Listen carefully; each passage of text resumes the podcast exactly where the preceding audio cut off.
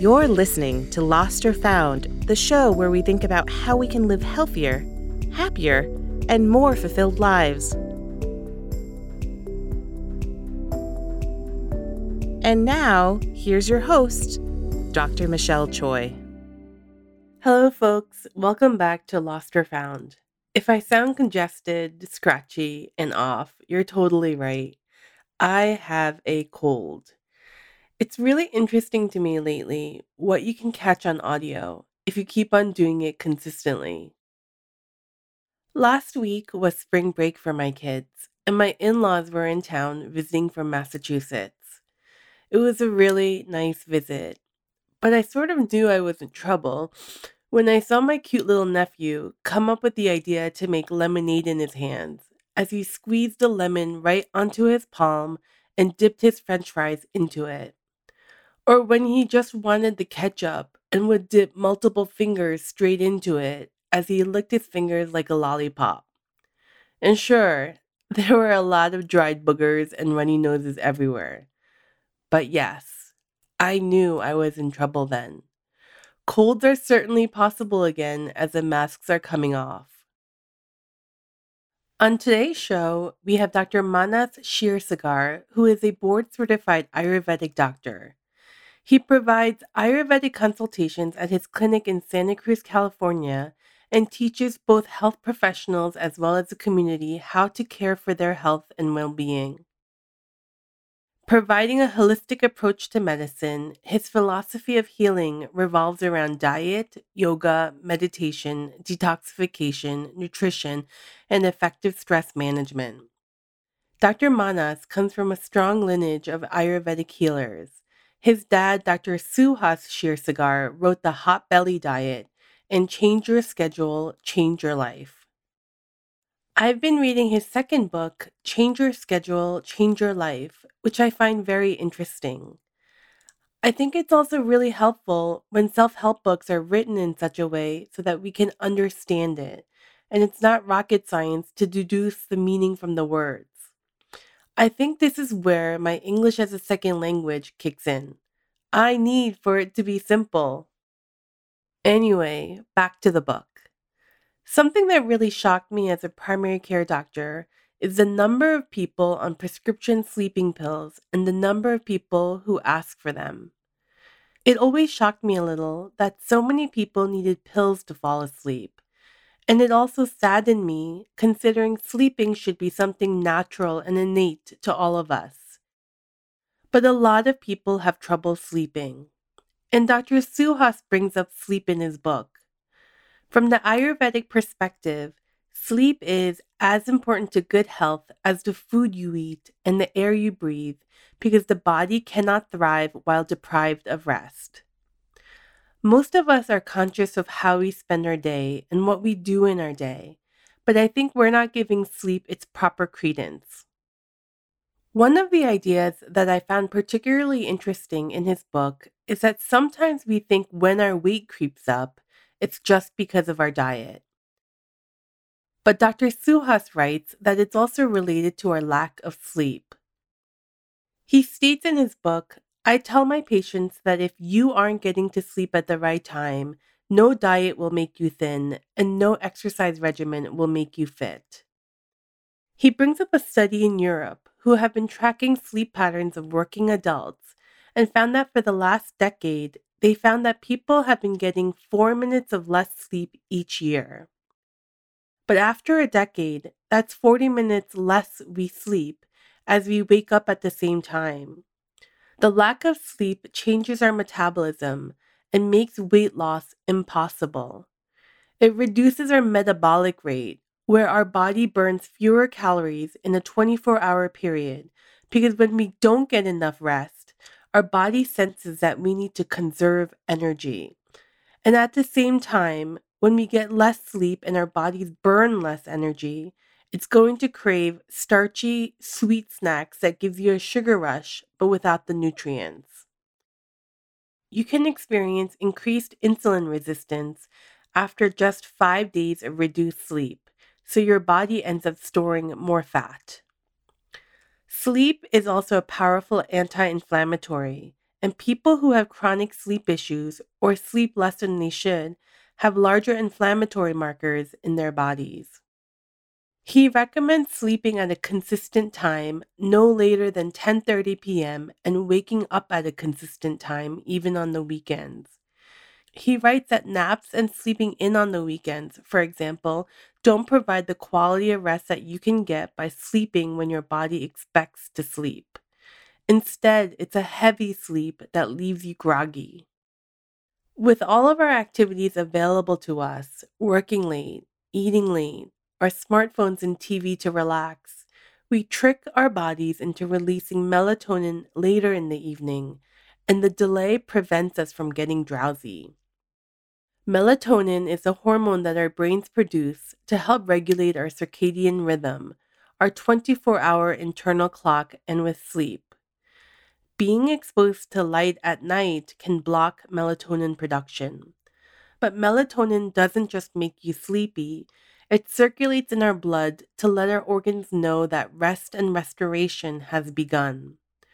Our bodies are still really busy when we sleep, as it's during this time that it clears out the debris from cells, producing hormones and enzymes that you need to function optimally the next day. And perhaps another factor contributing to our weight gain, heartburn, digestive issues, and cardiac problems is that we aren't sleeping enough nor early enough. So consider turning off your TV and smartphones at 8:30 p.m. friends. At nighttime, read books without light in them. I think we all have to remember that our nighttime routines should be a routine. If we want to begin to really sleep again, we can prepare for sleep by getting rid of the electronics after a certain time, eat earlier during the day, get more natural light during our day, to train our body and mind for sleep so that we don't need to rely on sleeping pills. Dr. Suhas provides some practical tips to include in your nighttime regimen, like reading a book, taking a bath, drinking warm almond milk, writing in the journal to write down your feelings.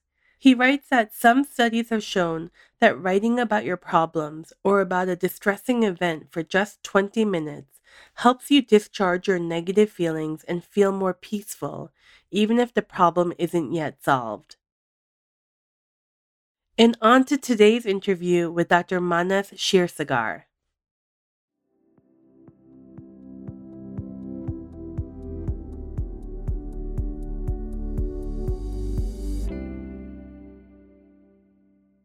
Thank you so much for being here, Dr. Manas. Welcome to Lost or Found. Thank you, Michelle. Thank you so much for for having me. It's my pleasure.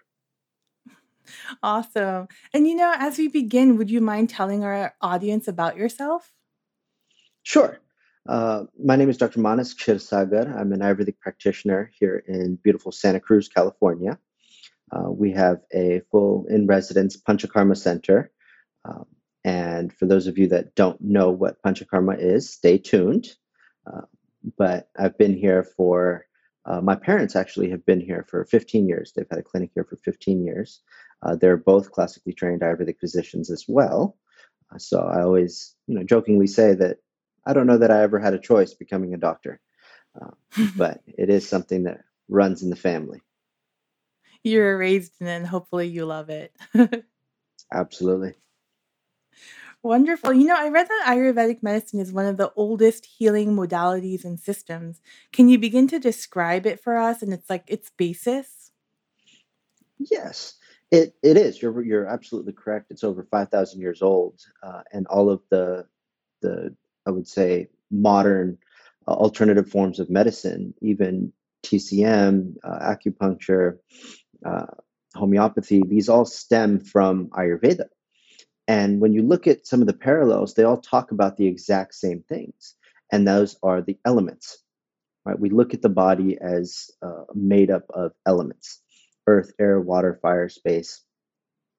And it's interesting because how much we're all composed of the exact same elements, right? Uh, but what sets us apart is the predominance of each of those elements, how much fire you have, or how much earth you have, and when you look at it in that sense, and you look at your lifestyle and uh, the, your your daily habits, it gives you a better indication of how you need to live your life so that it is conducive for health. Okay, let me give you an example. We say this all the time in conversation. Oh, you know, she's so fiery, um, or he's so airheaded, right? But these are genuine characteristics that make up a person, whether a person is social, creative, outgoing, or they're more calm, grounded, nurturing, stable. And these adjectives are what we're looking for when we use the, the different characteristics in Ayurveda to describe a person. And so Ayurvedic medicine is absolutely personalized and it is a complete lifestyle medicine. One of the first questions that I ask uh, in my in my practice to my patients is, "Can you tell me about your day?" Right. When you look at a lot of the modern diseases and disorders that people are, are being diagnosed with, they're all chronic lifestyle disorders high blood pressure, diabetes, high cholesterol, dyslipidemia, all of these things. And they didn't happen overnight. These are things that have been going on for many, many years, or at least, at the very least, many months of imbalances in the body uh, to where now they're starting to manifest as symptoms when I'm able to look at their entire day and they're able to tell me, well, I wake up at this time, or I eat breakfast at this time, or I exercise at this time, I'm able to see exactly what it is that's causing these imbalances. Okay. If the first thing you're drinking uh, as soon as you wake up in the morning is a, a big cup of black coffee, well, of course, you're going to be a little bit more anxious throughout the day. If you're getting home late or you work late and, and you're not eating dinner until 10 30 11 o'clock and then going to bed well of course you're going to have the, the precursors to leaky gut or ibs right? And so all of these things are uh, it's a form of lifestyle medicine. And every single research article every single journal medical journal is all talking about the exact same things nowadays right and that is eat right move your body, get good quality rest and sleep, and figure out a way to manage your stress. That's it. And like That's social connections. Yeah, that's all medicine comes down to. And I've been fortunate enough to to be in this uh, field in this line of work uh, because I really do get to spend good quality time with my patients. Uh, you said on one of your previous podcasts, you know, the, that seven minute model where you're seeing 20 25 30 people a day is is not cutting it you you barely get to know these people much less get to the root cause of their imbalances Absolutely. And you know, there's a new field called lifestyle medicine, but you know, reading up on Ayurvedic, it seems like even would you even say lifestyle medicine is a stem from, you know, Ayurvedic? absolutely absolutely Yeah. um, in 2018 the Nobel Prize went to uh, two chronobiologists from Germany uh, or Sweden, I believe. Um, but they were studying this exact concept of how time affects the body and how if your body is able to tell you what time it is, as opposed to vice versa, you are considered healthier. So if your body feels sleepy at the same time every day, if you wake up hmm naturally at the same time every day without an alarm clock, if you feel hungry at the same time every day, if you get a natural burst of energy, which is when you're supposed to exercise at the same time every day, that's how you know that your lifestyle is conducive to your physiology and, and your physical health. Because it's working. Mhm. Yeah. It's kind of funny because that the, the fact that you bring that up, all those things that we think that don't matter, like sleeping at like a consistent time or eating consistently, all of it really does matter. Absolutely. And it's funny because um, I, I always say that people come to me and they eat whatever they want whenever they want. Um, they go to bed whenever they see fit. They, you know, uh, exercise at odd hours. Um, they have sex at weird times, and then they come to me and they want a natural remedy. They want something all natural. They don't want to do for pharmaceuticals. I go, well, you're you're breaking the laws of nature, right? Waking up at, at uh, 10, 10 a.m. and staying asleep at uh, or going to bed at two, three, four in the morning, and you expect to be aligned with the, the rhythms of nature, it's not how it works. Um, when you look at all the animals uh, in the world, what's the first thing you see a, a cat or a dog do when they wake up in the morning? Stretch. Yeah. right. And this is the first thing that we should be doing. Right. Move and, and either get the peristaltic movement started, drink some hot water, warm water, and move the body. The first thing that we do is we usually pick up our cell phones, right? Or turn on the news. And, and all of this sensorial input begins. And so Ayurveda is really just about understanding your physical makeup. We call it Prakriti. Prakriti is your innate body constitution. Okay? This is something that you're born with. This is something that will never change. It's your parents' fault. You're stuck with it. That's one portion of it. Think of that as your genetics. Ayurveda deals with the other half, which is the epigenetics. And we're learning more and more, even in modern medicine, Western medicine, um, that epigenetics has a lot more to do with your health than even your genes and gene expressions, because those certain things can be turned on and off. Like and how so genes look, are expressed, right? Exactly, exactly. And so when you look at your prakriti, which is your innate body constitution, and you look at your vikriti, which is your current imbalance, what's happening in the body right now, all of this stems from what's happening around you. Majority of the times, usually. Okay. A lot of it has to do with diet and routine, but it's the environment that you're in. Okay, if I pick you up and drop you off in the uh, high desert, let's say Vegas or you know somewhere in Phoenix, what how is your body going to react? Well, it's going to dry up if you're not used to that dry hot weather. Right? Your skin is going to uh, dry, your your mouth is going to dry out. And that's how your body will respond. If you continue to live in that area and continue with those imbalances, well, that's all your body's going to know.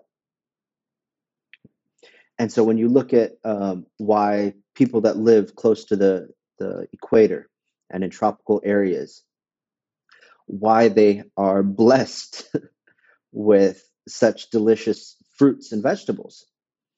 Right, they're high water content. Uh, you look at coconut water, papayas, uh, mangoes.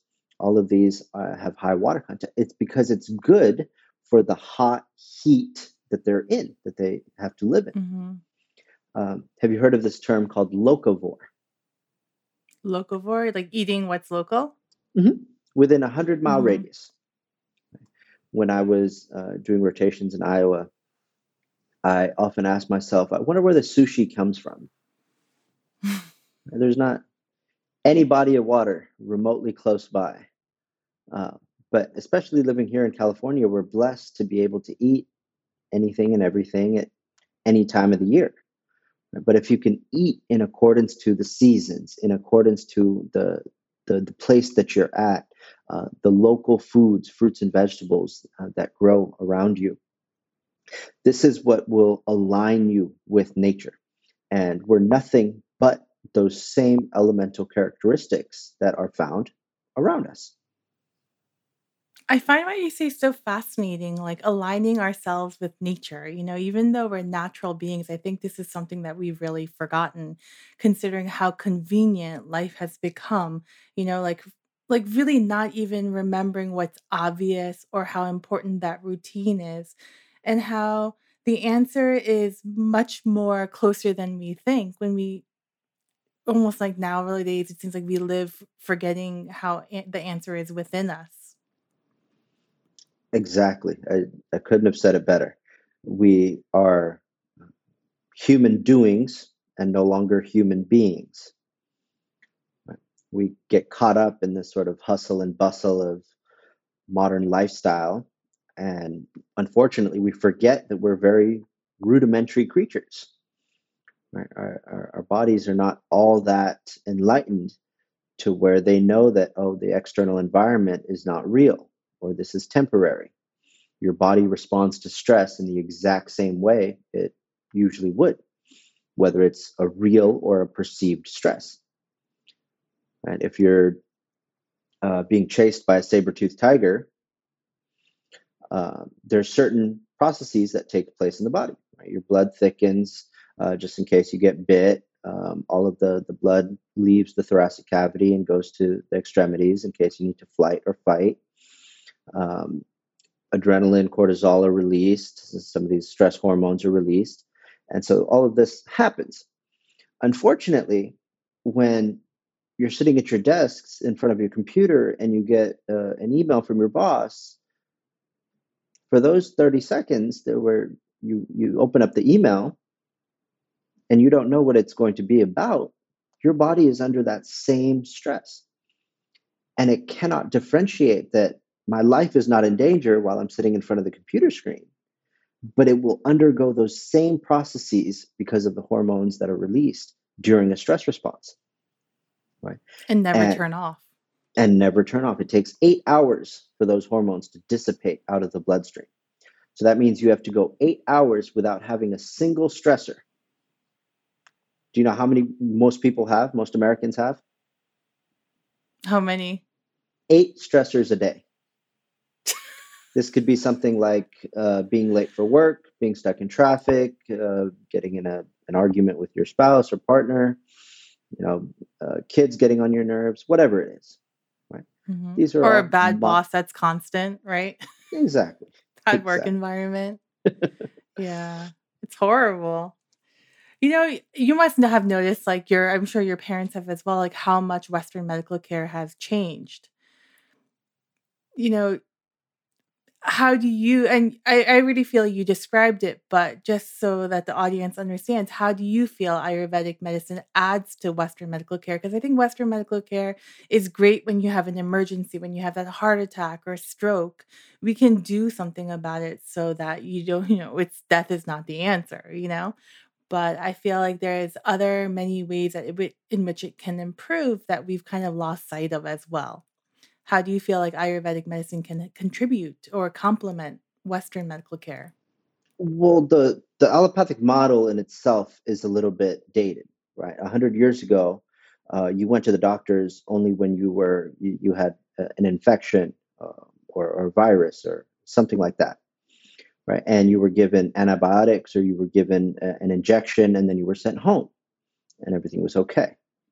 We're applying that same quick fix mentality to chronic disorders right you now have diabetes so here have some uh, uh, take an injection right or here's a here's a pill right? here's some uh, uh and so what what is happening is people are um, attributing their chronic poor lifestyle decisions and poor diets and poor habits with something that needs a quick fix. Right? They think that they can live like this for 30 years and then uh, a you know a, a, tablet of metformin is going to fix them or glipizide is going to cure them. And that's not how it works. Right? They've been out of balance for so long that it takes just as long uh, to cure that imbalance, to treat that imbalance. And so one part of it is that quick fix mentality. Number two is the reason people are being diagnosed with more chronic uh, conditions now than ever before is because the quality of food has changed. Okay, I get a lot of people, a lot of patients saying, Well, I grew up on steak and potatoes. Well, that's fine, absolutely fine. But the quality of the steak and potatoes that you're eating today is not the same as it was even just 30 years ago. Uh, so the food is completely changing, and we we have all of these um, delivery services now, right? Blue Apron or um, uh, Farm to Fresh or whatever mm-hmm. these uh, home uh, delivery services are, where they give you half cooked meals and you prepare them, or uh, because so many people have lost the ability to cook because of the convenience that you were talking about I see so many people that they jokingly say they have a kitchen because it came with the house. Right? So few people uh, are one have the ability to cook nourishing foods, but two even enjoy that process. And so the connection is severed between our, our, our physical bodies and our perception of the world. And we're literally handing over the keys to our happiness to someone else. Yes, I'll pay a copay or I'll pay uh, a monthly insurance bill uh, just so you can take care of me if anything happens. Right? And that's very easy for people to do as opposed to being responsible and held accountable for their own health and well-being. Right. Uh, uh, I'll tell you a little bit. Uh, just, but a, it literally is insurance. You know, like you you mm-hmm. have that insurance if something bad happens, and just to wait until something bad happens is not really medical care. but yeah, no. and that's honestly where where Ayurveda mm. excels is that mm-hmm. preventative mm-hmm. form of medicine. Um, there's actually six stages in disease of disease in Ayurveda that we talk about. Okay. And the first three, let's do this backwards. If you go to the doctor, okay, and, or if somebody comes to you, rather, I should say, uh, and tells you that they have pain, what's the first question you would have asked? Where? Where? Where is the pain? Yeah. So in Ayurveda, stage four is localization. So that means there's three stages prior to that, before that imbalance manifests, and you can point and say, it hurts here in my shoulder. Okay. That Western medicine can do anything about it. Okay. Stage three is the spread. Straight, stage two is uh, aggravation. And stage one is accumulation. Mm-hmm. Okay. What happens when you accumulate a lot of heat, a lot of fire? Burns. Burns. That's what's going to increase the, the inflammatory response. Number two is aggravation. Right? What is the negative side of heat and fire? The burning sensations. Once that spreads and let's say leaves the gut and goes to the joints, okay, that inflammatory response will manifest in a specific joint and cause, let's say, bursitis. Okay. So it's not until that stage four localization that allopathic medicine can help. Right? At that point, now we give either painkillers or you know uh, cortisone or something, right, to help alleviate that pain. In Ayurveda, those three stages, four stages, are absolutely so important because that's what tells us how this imbalance came about. Right? And that's why we exactly. Mm-hmm. And that's why we the ask why. very weird questions. If you come and see me, I'll ask you very sort of uh, pinpointed. And we, I say weird. I I ask you. What's the pay, weird one then? Are you paying your bills on time? oh, interesting. Why does why does your doctor need to know that? Are you happy in your marriage? Are you happy with your sex mm-hmm. life? Um, if these are the things that are impacting your health, no herb supplement dietary change will help right until we we treat the the root imbalance okay which in that how do you know which been... one to ask though do you ask all of those weird questions or how do you no, know which one it, it, it depends it depends on what the person is is coming with uh, if they're mm-hmm. coming with gut issues digestive issues and they manifest or present themselves in a very sort of hypermanic anxious state well, then I know it's probably more to do with the enteric nervous system than the actual food that they're eating. Right. And so there's there's factors that play into it. Um, I'll even ask things like, uh, "Have you renovated your house recently?"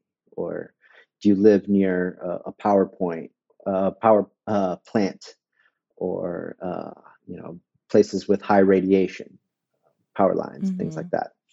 because if those external factors are causing your your skin condition to worsen well that's probably the reason and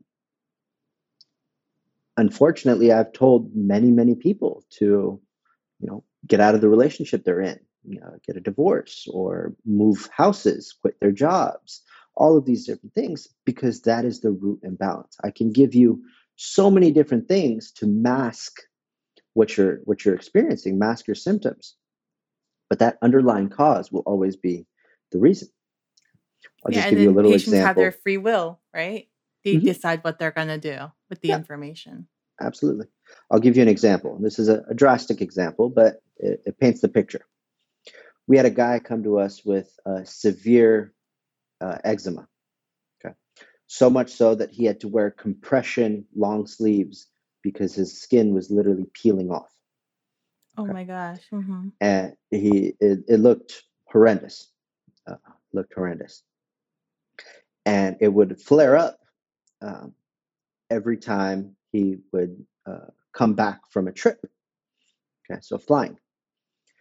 He worked for a, a huge tech company. Uh, I won't say which one, but here in the in the Bay Area, um, and he only worked uh, five days out of the month. Okay, so Sunday he would board a plane from San Francisco to Japan, Tokyo, uh, and he would have a, a training session for, for that week and then fly home Saturday night. Okay. And so just for working those five days, he was making a ludicrous amount of money. Okay. And so I told him, look, the, the common denominator here is flying.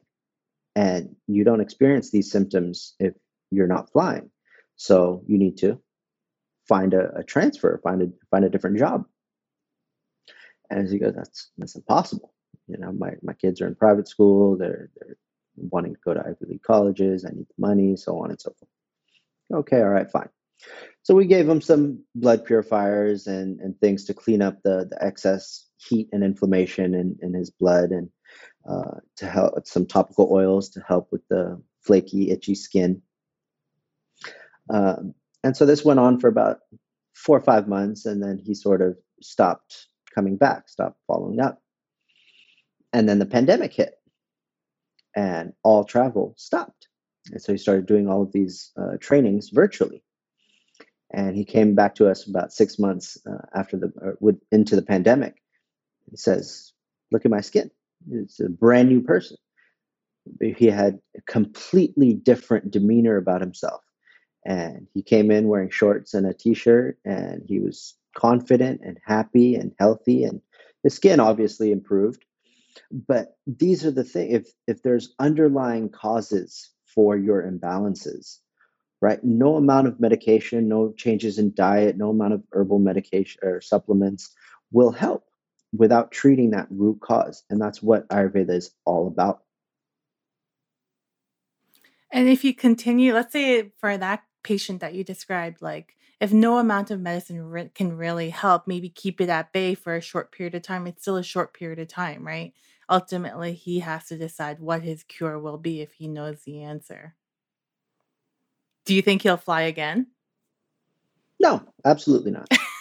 absolutely. And that's that's the beauty of Ayurveda. I always say my mm-hmm. biggest job is simply as an educator. Okay. I need to show you what your life could look like. Mm-hmm. Once that By happens, feeling I've, better, literally. exactly. Once that happens, I've done my job. Okay, Mm-hmm. you know where the grass is greener. You know that if you if you skip coffee or you cut out the alcohol or if you stop eating refined if you stop eating refined sugars and flours, how your body feels. Well, once you feel that, if you feel that it's no longer worth it or it's too difficult to cut those things out, then you've made your choice okay then that's a an active decision that you're participating in. Yeah that, that's how i feel as a doctor you know although i had like much less time to do anything but you know you can only take patients to the watering hole or people to the watering hole but you can't force them to drink. You know you can just show them. What do you think what it was about flying for that patient? Was it anxiety or was it the radiation or what was it do you think? Um, so in, in Ayurveda, the, the, the three doshas that we talk about are Vata, Pitta, and Kapha. Okay, and these are three. And those are combination of the elements, right? Exactly. Vata is mm-hmm. air and space. Pitta is predominantly fire, and Kapha is earth and water. Okay. Mm-hmm. So when you're flying, you're using a lot of those air and space qualities, and those are the ones that are being aggravated. Okay. And so when you fly, your skin dries out. Uh, you naturally have uh, a little bit less uh, circulation happening in the body. There's so many things that happen because your body is in a state of stress. Right? You literally don't know where your next meal is going to come from. Uh, even if you've flown hundreds of times, uh, especially across the Pacific, that's a long journey.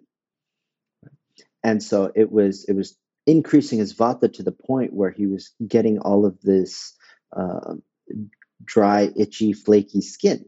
And so that's what was happening in his case. Okay. That's interesting. So he was vata dosha anyway, and then it was like almost too much vata then, Aaron's face.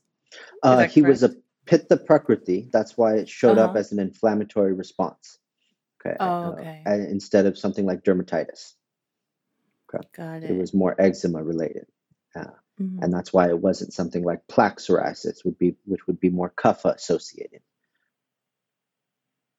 Could you describe the doshas as like a propensity, you know, that person's combination or their propensity for getting sick? Then those are the area, the susceptibilities that they have. Mm-hmm. So Vata people uh, are usually thinner. They're lighter framed. Um, they're uh, they have thin skin. All right, you can see all of their blood vessels very clearly. They have good vascularity. Uh, but these are the people that hate regularity. They hate routine. They always want something different. They always want to try something new. They uh, get bored very quickly. They don't have the the focus, attention, um, you know, stamina uh, to complete a task. But they're also very social and creative and expressive and outgoing. Uh, they uh, make excellent uh, salespeople, communicators, um, marketing, literary uh, agents, things like that. Okay. There's also a negative side to that vata dosha, and that's more of the stress, nervousness, worry, anxiety, just uh, increased central nervous system responses. Okay, uh, so both physically as well as mentally, emotionally. Uh, they're always more of a sympathetic nervous system response. Okay. The second, uh, actually, let's skip over to the third one. The kapha is earth and water, and this is the exact opposite. So these people are a little bit more heavy set. They're a little bit more bulky, big boned. Um, they have very thick skin, uh, both literally and, and metaphorically. Um, they have very good, thick head of hair. Um, I feel like you're describing skin. me. yeah, yeah. Good skin. Um, there's also a little bit of um, heaviness, dullness, uh, uh, sometimes a, a, propensity for uh, low grade depression and lethargy, uh, and just a, a, laziness. They're, they're very comfortable people. Okay, they love luxuries of comfortable life. on the couch. Yeah, exactly. they love the luxuries of life. They love to be rested, relaxed, and um, they they enjoy sweets. And then there's your pitta people. Pitta people are very sharp, focused, acute, ambitious, driven. Um, whatever they set their mind to, they can accomplish. They're more your type A personalities. Mm-hmm. Uh, there's also the, the negative side to that, which is the anger, irritability, pissiness, sort of moody behavior, temperamental uh, behavior, mood swings. They're usually a little bit more muscular. Uh, they have very, very good digestion. So it's very easy for them to gain weight and very easy for them to lose weight. Whereas mm-hmm. Vata person, it's very difficult for them to gain weight. Kapha person, it's very difficult for them to lose weight. Uh, Pitta people have a lot of heat. And so these are the people that like, uh, you know, CrossFit or Bikram yoga or high intensity interval training, running marathons. They like to feel accomplished. Mm-hmm. And so when we look at these three, uh, the, my favorite way to look at the, the doshas uh, is the three of them sitting in a car uh, in a traffic jam, okay, sitting in, in traffic. Vata person is very anxious. They're always checking their watch, trying to figure out what's going on up ahead um, calling their boss, letting them know that hey, I'm going to be late, or you know, calling their meeting. Uh, a pitta person is they have their hand on the horn, finger out the window. They're giving themselves a headache and everybody around them a headache. Racial right. slurs, you know? exactly. Yeah. and a kapha person has the windows down, music up. I'll get there when I get there, kind of a mentality. Right. And as I was describing these people, well, somebody came to mind, right? Whether it was yourself or uh, your partner or your kids. And so everybody has all three of these doshas, which is the interesting part. You can say, well, I'm a little bit of this and a little bit of that. Well, absolutely. Right. And that's what your prakriti means. Your prakriti just means what combination of vata, pitta, and kapha you have innately, naturally. So, me, for example, I'm predominantly pitta and then kapha and then very little vata. Okay, so I know that as a rule of thumb, I will be prone to more inflammatory like conditions. So it's important for me to avoid anything overly spicy, overly acidic, overly sour, um, uh, alcohol, um, anything that will increase that pitta dosha, that heat in the body. I also know it's important for me because of that kapha dosha in me to exercise regularly. Right?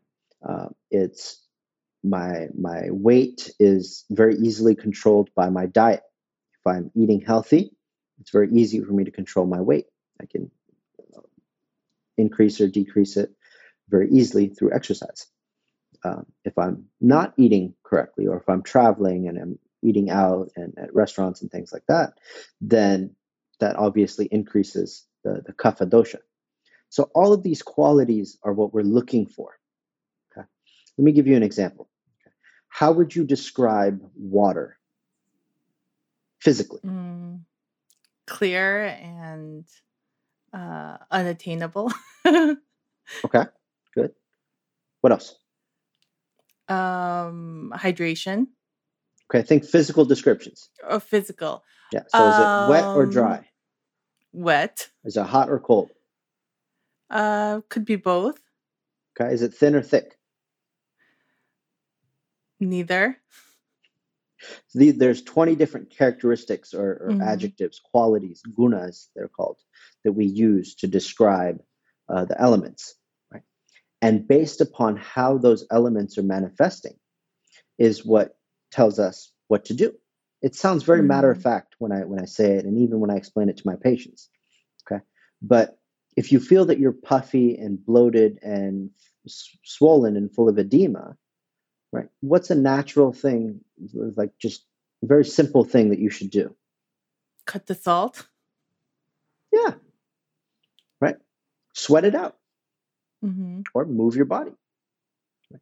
Things that will clear that lymphatic stagnation and get things moving again. Right. If your skin is very dry, what's the normal, natural thing to do? Drink more. Hydrate. Topically, we can apply moisturizers or oils. Right. And so all of these are very simple ways to look at your life. And when you understand what your constitution is and what your uh, predisposition is to certain imbalances, you can create a routine and a lifestyle that's conducive to your health as opposed to disease. Okay. Um, I would never tell a pitta predominant person that they should become a lawyer. That's a lot of argumentative uh, nature about them. That they they enjoy it. They always like to be right. They always like to win. And so, but always being in a in a room like that, uh, in the court courtroom or anything like that, where they're always argumentative and fighting, uh, is creating even more pitta and even more inflammation in the body. Mhm. More fire. Yeah. And so the strong pitta person should be uh, a manager or or leader or uh, someone in charge of making decisions and letting others do the work. Right? Uh, a vata person, because they need routine, they need structure, they should stick to jobs that are uh, that have set structures, set routines. Right? They know that they clock in at nine, clock out at five, and that's it. They're done right? Um, they stress themselves out if they're an entrepreneur or if they set their own schedule. And so all of It's these things. essentially, yeah, it sounds go like it's ahead. essentially like we know ourselves, you know, it's essentially like knowing yourself because that describes your dosha. And if you know yourself, you can sort of understand yourself and know where your strengths and weaknesses are because you're thinking about it. Like you're actually bringing it in, into consciousness. Exactly. That's what it sounds like. That's all it is. That's all it is. And Mhm. uh, you know, I I would say I've been fortunate to be born into this field and and understand this from a very young age. But a lot of people at 30, 40, 50, 60 years don't know who they are. Don't know what they like, what they don't like, what they represent. There's a concept that's uh, more and more in, in yoga now, but called dharma.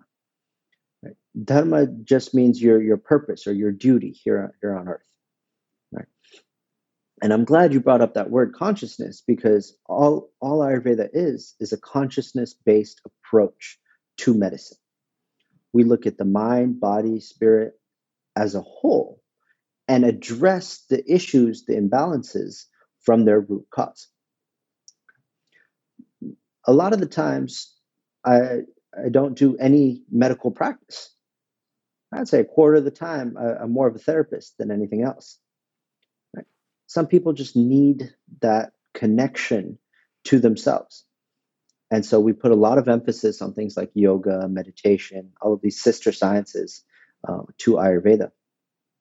Why? Because they help to foster that connection with yourself. Right? You're now able to. Uh, I lived in uh, beautiful Barstow for a, a little bit. Okay. I'm ignorant. Where is that? Do you know where that is? Barstow is smack dab between LA and Vegas in the high desert. okay. Um, it's a very um, underprivileged community. Uh, and so a lot of blue collar workers, uh, they either worked for the railroad or there, there's a big Air Force base in Barstow. Okay. And so a lot of these people, blue collar workers that I was seeing, they have been on so many medications for so many years, right? Mostly opioids, uh, just because of their line of work, that they had no connection, no idea of what their body felt like. Right? They needed something to wake them up in the morning. They needed something to keep them energetic throughout the day. They needed something to manage their blood sugar. They needed something to manage their cholesterol. They needed something to manage, uh, help them fall asleep at night. And so it was literally like a pharmacy inside their body because they were on so many medications. And being able to just connect and foster that connection with who you are was the first step because they hadn't felt what their body feels like in years. And that's always one of the first things that I'm trying to do is get you as a, as a patient to understand what your body is trying to tell you. I promise you, your body is much smarter than you will ever be, or I will ever be. Right? Yeah. It's really true. with like how busy our lives have become, you know, like even like technology and work and everything, or how many things we're juggling. It really is too much that we've really forgotten like the obvious, like how your body feels. Mhm. Mhm. When we already know, like, do you feel like when patients come to see you, they must come to see you because they feel badly, but do you get the sense that they already know, you know, what's happening? Yes. So I, I, I see it's almost an exact split 50 50. 50% of the of our clients come to us and tell us um, that they have chronic conditions. Okay, they have autoimmune conditions, cancers, uh, they're recovering from radiation or chemo or something chronic that they've been dealing with for many years. They are sick of allopathic medicine and they want to try something different. Okay. The other 50%, however, come to us, tell us they don't feel well. You go, okay, well, what's wrong? I said, nothing. All my lab reports, blood work, everything came back clean. Uh, I go, okay, but then what's wrong? He said, nothing. I just don't feel like myself. And so these are the those first three stages of imbalance, right? Where you're now starting to see that something is not working properly in the body. Maybe once a week, twice a week, right? You're you're skipping bowel movements, or a couple times a week you feel the uh, a weird energy slump in the afternoon, right? Which is not natural, which is not normal for you. And so these small, minor, I wouldn't even call them symptoms. I call them imbalances right? Before they can manifest into symptoms, they're coming to us and telling us they don't feel well. And that is the preventative form of Ayurveda that we talk about. That's awesome. You know, I was like listening to one of your dad's interviews, and he was saying that a significant portion of his um, practice is dealing with that patient's early childhood experiences. Would hmm you say that's true? Absolutely. Absolutely. Those Wow. formative years, the thoughts, emotions, and feelings that you had are the ones that stick with you. Okay. Uh, from a, a mental health perspective, you look at how many people. Uh, there's there's a quote, and I, I'm forgetting the the origin of it, uh, who said it, but uh, the the quote goes: the the way that your parents spoke to you as a child becomes your inner voice.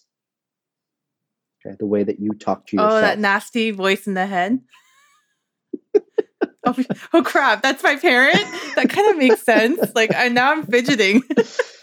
Wow, need that actually makes sense. Yeah. The negativity. Mhm. the way that you think Wow. is is because of the feelings that your your parents, your caregivers, uh, at those ages, those formative years, uh, told you or gave you. Okay, and so if you don't, if you didn't have that solid, stable, uh, loving, caring, kind, nurturing uh, home, uh, or or even ability to grow up, and it doesn't always have to be parents right? There was a, a longitudinal study done on the island of Kauai that looked at some of the most successful people in the community, and they all had one thing in common, and that was an elder that wasn't a part of the family that they had a strong connection with. So having a coach, having a teacher, having uh, somebody outside of the family that you can go to and talk to and, and rely on uh, either for advice or uh, for knowledge, right? Having somebody, uh, an elder that you can talk to was the, the common denominator. But uh, how these people spoke to you and the feelings that you had are is what progresses as you get older. And so when people have negative self doubt or negative um, thoughts and, and uh, this sort of negative feedback loop that we see a lot, um, whether it's anxiety, worry, nervousness, trauma, uh, fear, um, anger, they they all stem from the feelings they had very very early on, and that prakriti, unfortunately, though the that constitution itself will never change. Okay, but the way they see the world continually evolves, and so they have a sort of a jaded picture, right? It's like you're putting on rose-colored glasses. You're of course going to see a rose-colored world. Mhm. But it's Well, not rose. yeah. I was trying to be positive. I was trying to be positive. Interesting. I sometimes, you know, with I wonder about you. You know, your father is so famous. You know, Dr. Suhas is so famous in the Ayurvedic medicine field. What was it like for you to grow up? And he must have had an answer for everything, like whatever tantrum you had, or Uh, so when when I was growing up, I knew I wanted to be a doctor very early on? Um, but I always wanted to be a real doctor. Right? I didn't want to do this hippie medicine that my parents did, right? And so I went to medical school, and uh, it was during an ethics class that they told us, you know, you should never get too close or personal with your patients. It should you should always be very formal, Mr. and Mrs. Smith, keep a distance um, emotionally, and and be very respectful. And it was just very different from what I'd seen growing up. Uh, my parents would have patients come to the house. Uh, they would give out their sh- cell phone numbers. Um, patients could, would pay whatever they could, like on a sliding scale. Um, they would pay with fruits and vegetables and food uh, sometimes. Uh, and it, it just the, the relationship that my parents had uh, with their patients was so different, so different, right? The the amount of gratitude and love and respect um, that they got was phenomenal, and that's what I wanted. Right? I didn't want the the prestige or the respect uh, that's garnished from you know having the letters at the end of your name, but rather the the love and, and care and, and support that comes from being a part of your community. Yeah. Exactly. Uh, but growing up, I never thought of this Ayurveda as medicine. This was my Mhm. life. Right? When I got a cut or a scrape on the playground, it was never neosporin and band aids. It was turmeric. Okay, it Oh, was into like a turmeric turmeric powder. paste? Yeah, turmeric powder Mm. on the on the cut. Okay. Whenever I sprained my ankle playing basketball, it wasn't uh, rice, rest, ice, compression, and elevation, which is what we teach in, in Western medicine. It was castor oil packs and heat wraps, right? Um, heat acts as a vasodilator, so it opens up all of the channels and pores and allows the free flow of blood to that area, right? which is what you want when there's swelling. Um, whenever I was sick, it was always steam inhalation and nose drops, oil in the nose, and, and not antihistamines or, or allergy medications or, you know, uh, Robitussin. And so it, it was just a very different world lifestyle that I grew up in. Um, it was your, your grandmother's kitchen pharmacy. Okay. It was whatever your mother was making for, for lunch and dinner right? I, I remember uh, kids used to make fun of me when I took a lunch from from home, right? Just because the the turmeric used to stain the, the lunchbox or the the fork, whatever it was, uh, and so all of these things, and just now uh, I realized that the colleagues that I was in school with, whether it was college, medical school, whatever it was, where they're at in terms of their health and well-being and even millennials, uh, elder millennials, older millennials who are my age, and 30s, um, uh, or even early 40s, they're experiencing so many different health problems and conditions, and we're seeing them at a much younger age than ever before. Right, women going through perimenopause at 40, 45, uh, men having um, struggling with erectile dysfunction and premature balding, um, know, things like this eh, in their in their 30s and 40s where you know my, my parents generation my grandparents generation even before all of this stuff happened at 50 55 60 years old and so these things it's changing our quality of life everything that we're doing on a given day and we're so attached to screens nowadays and there's so much sensorial input all, of the the environmental factors that come into uh, play is what Ayurveda combats and has a, a perfect template, I would say. Right? There's a, a, concept called, called Dinacharya, which is the ideal daily routine. Dinacharya in Ayurveda. And it talks about how to live your life in accordance with the laws of nature, how to wake up with the sun, how to do stretching and some form of oil massage uh, or dry uh, dry massage uh, in the morning before taking a shower or a bath. Why scraping your tongue or doing oil pulling is so good for you.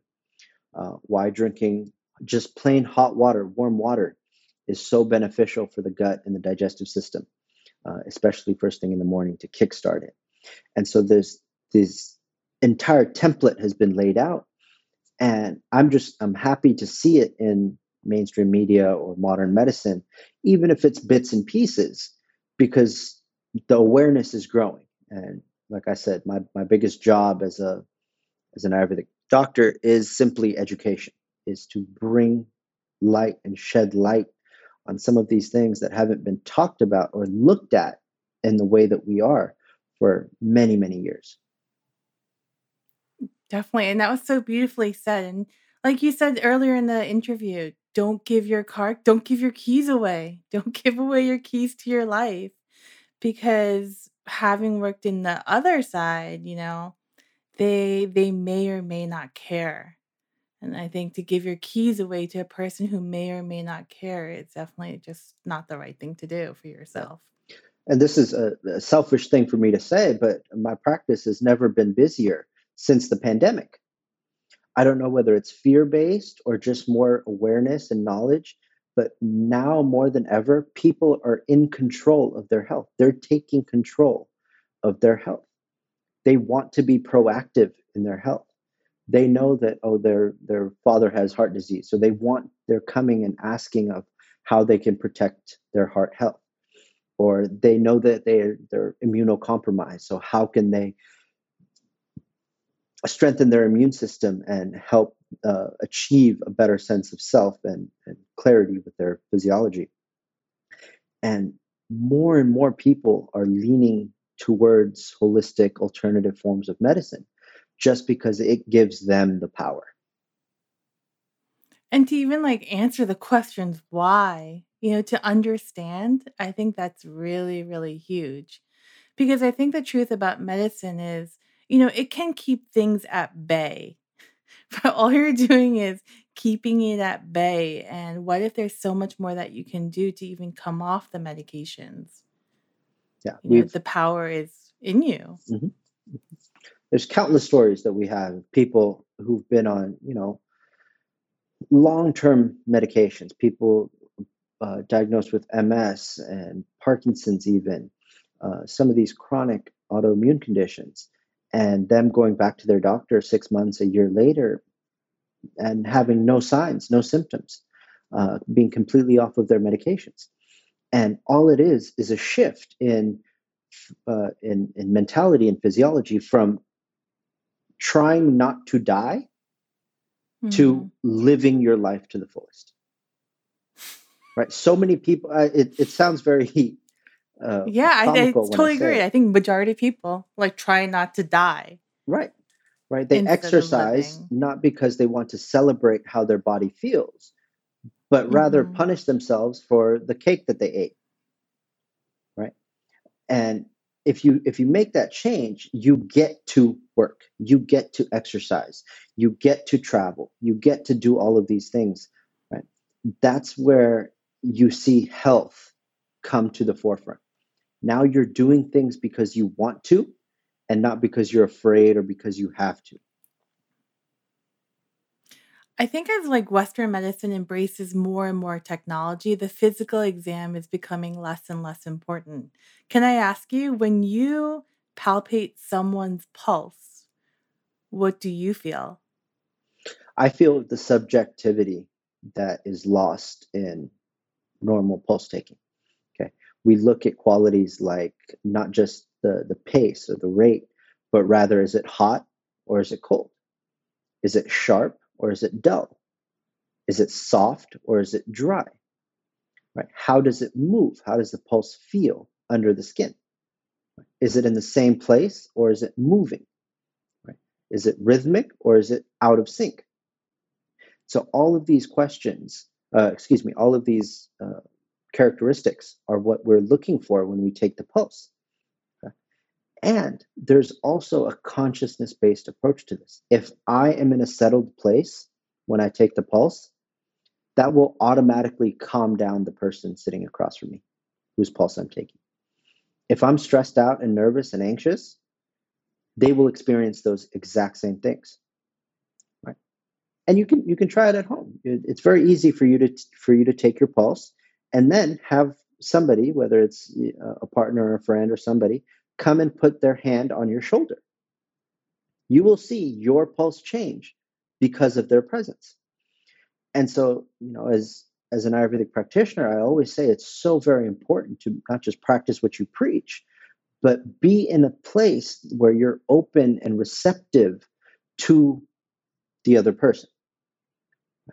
In in not just Ayurveda, but in the Vedas uh, in India, uh, a guest, mehman, a guest is considered uh, the the highest or the closest form of God that can ever come to you, uh, can ever visit you. And so when you have a guest in front of you, you're supposed to treat them as you would God. right? You're supposed to take care of them and nourish them and nurture them um, so that uh, they feel welcome and at peace. And as physicians, this should be our number one responsibility. And sometimes we forget that, right? We get so caught up in just the the day to days or, or, or charting or having to get through 20 people a day that you forget to hold space for another human being. Yeah, because I think that interaction is it's profound. It's not just it shouldn't just be passing or, you know, but it could be totally profound and impact both. And I, I really like what you say because no matter how horrible or great an interaction, it's still a learning experience for both, hopefully, you know? And I, I really um, when I heard your dad talk. He, uh, he was saying, you know, the three pillars of health diet, exercise, and sleep. But he was also saying he, he, rec- he asks his patients every night to ask yourself, what have I done for my mind? What, you know, for happiness and joy? What have I done for my body? And what have I done for my spirit? We never ask ourselves those questions, you know? Absolutely. And they're very important questions because it's a form of self-reflection, but more importantly, it's a it's a self-referral process where we're trying to talk to our body and our bodies will talk back. There's a saying uh, that says prayer is us talking to God, meditation is God talking back. Right? When you're able to quiet the mind and see what the body has to say, see what the the soul is trying to tell you, it changes the way you uh, interact with yourself. And that's what we're going for. Ayurveda is a very self referral process. Uh, we're trying to teach you to take care of yourself a little bit better. I love that. Oh my gosh, Dr. Manas, thank you so much for this super interesting conversation. It was such a joy to have you here today. And how can uh how can patients find you? Sure. Our, our website is ayurvedichealing.net. Um, and I'm sure we can post a, a link and uh, my contact information. But uh, we have a, like I said, a beautiful clinic here in Santa Cruz, uh, right in uh, SoCal. But our website is uh, ayurvedichealing.net. Thank you so much. Thank you, Michelle.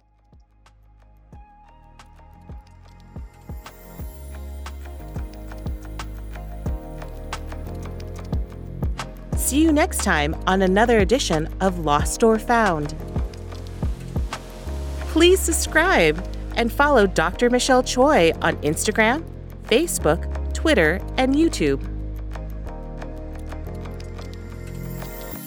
For more information, visit our website, drlosterfound.com.